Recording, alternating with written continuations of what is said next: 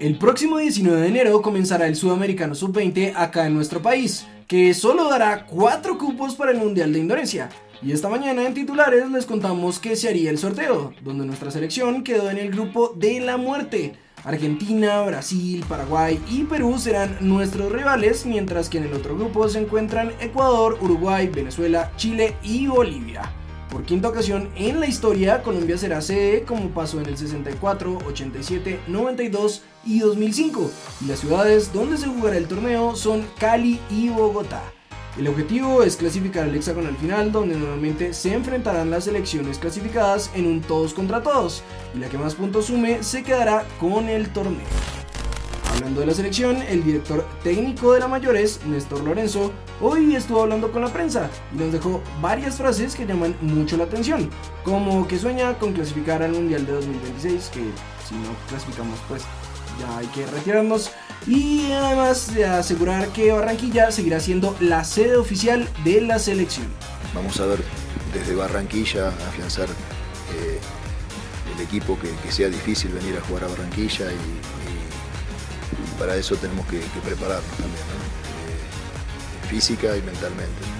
Por último, Néstor Lorenzo también habló de la importancia de los jugadores que para muchos ya deberían estar retirados.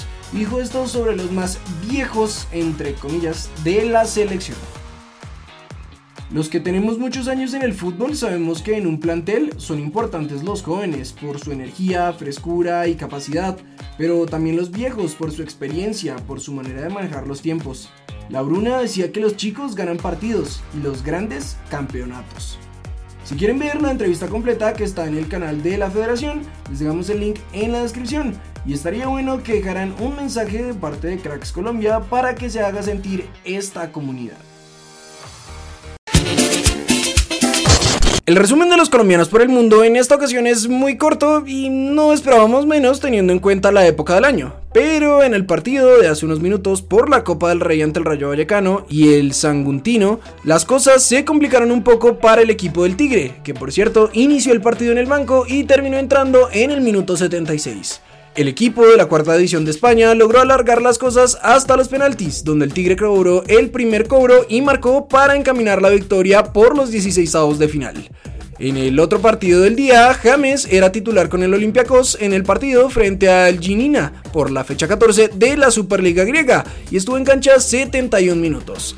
Con empate terminó el encuentro que no le sirve mucho al equipo de James, pues aunque están cuartos en la tabla, la diferencia con el Panathinaikos, que es el líder, es de 14 puntos.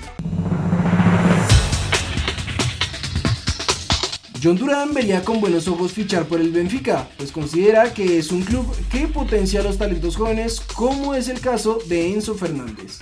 El DIM se enfrentará a Nacional Potosí de Bolivia o el Nacional de Ecuador por la segunda ronda de la Copa Libertadores, dependiendo de cuál de los dos equipos sea el ganador de su llave. Millonarios se enfrentará a Universidad Católica de Ecuador en la segunda fase de la Copa Libertadores y en caso de avanzar, su próximo rival está entre Carabobo de Venezuela y Atlético Mineiro de Brasil.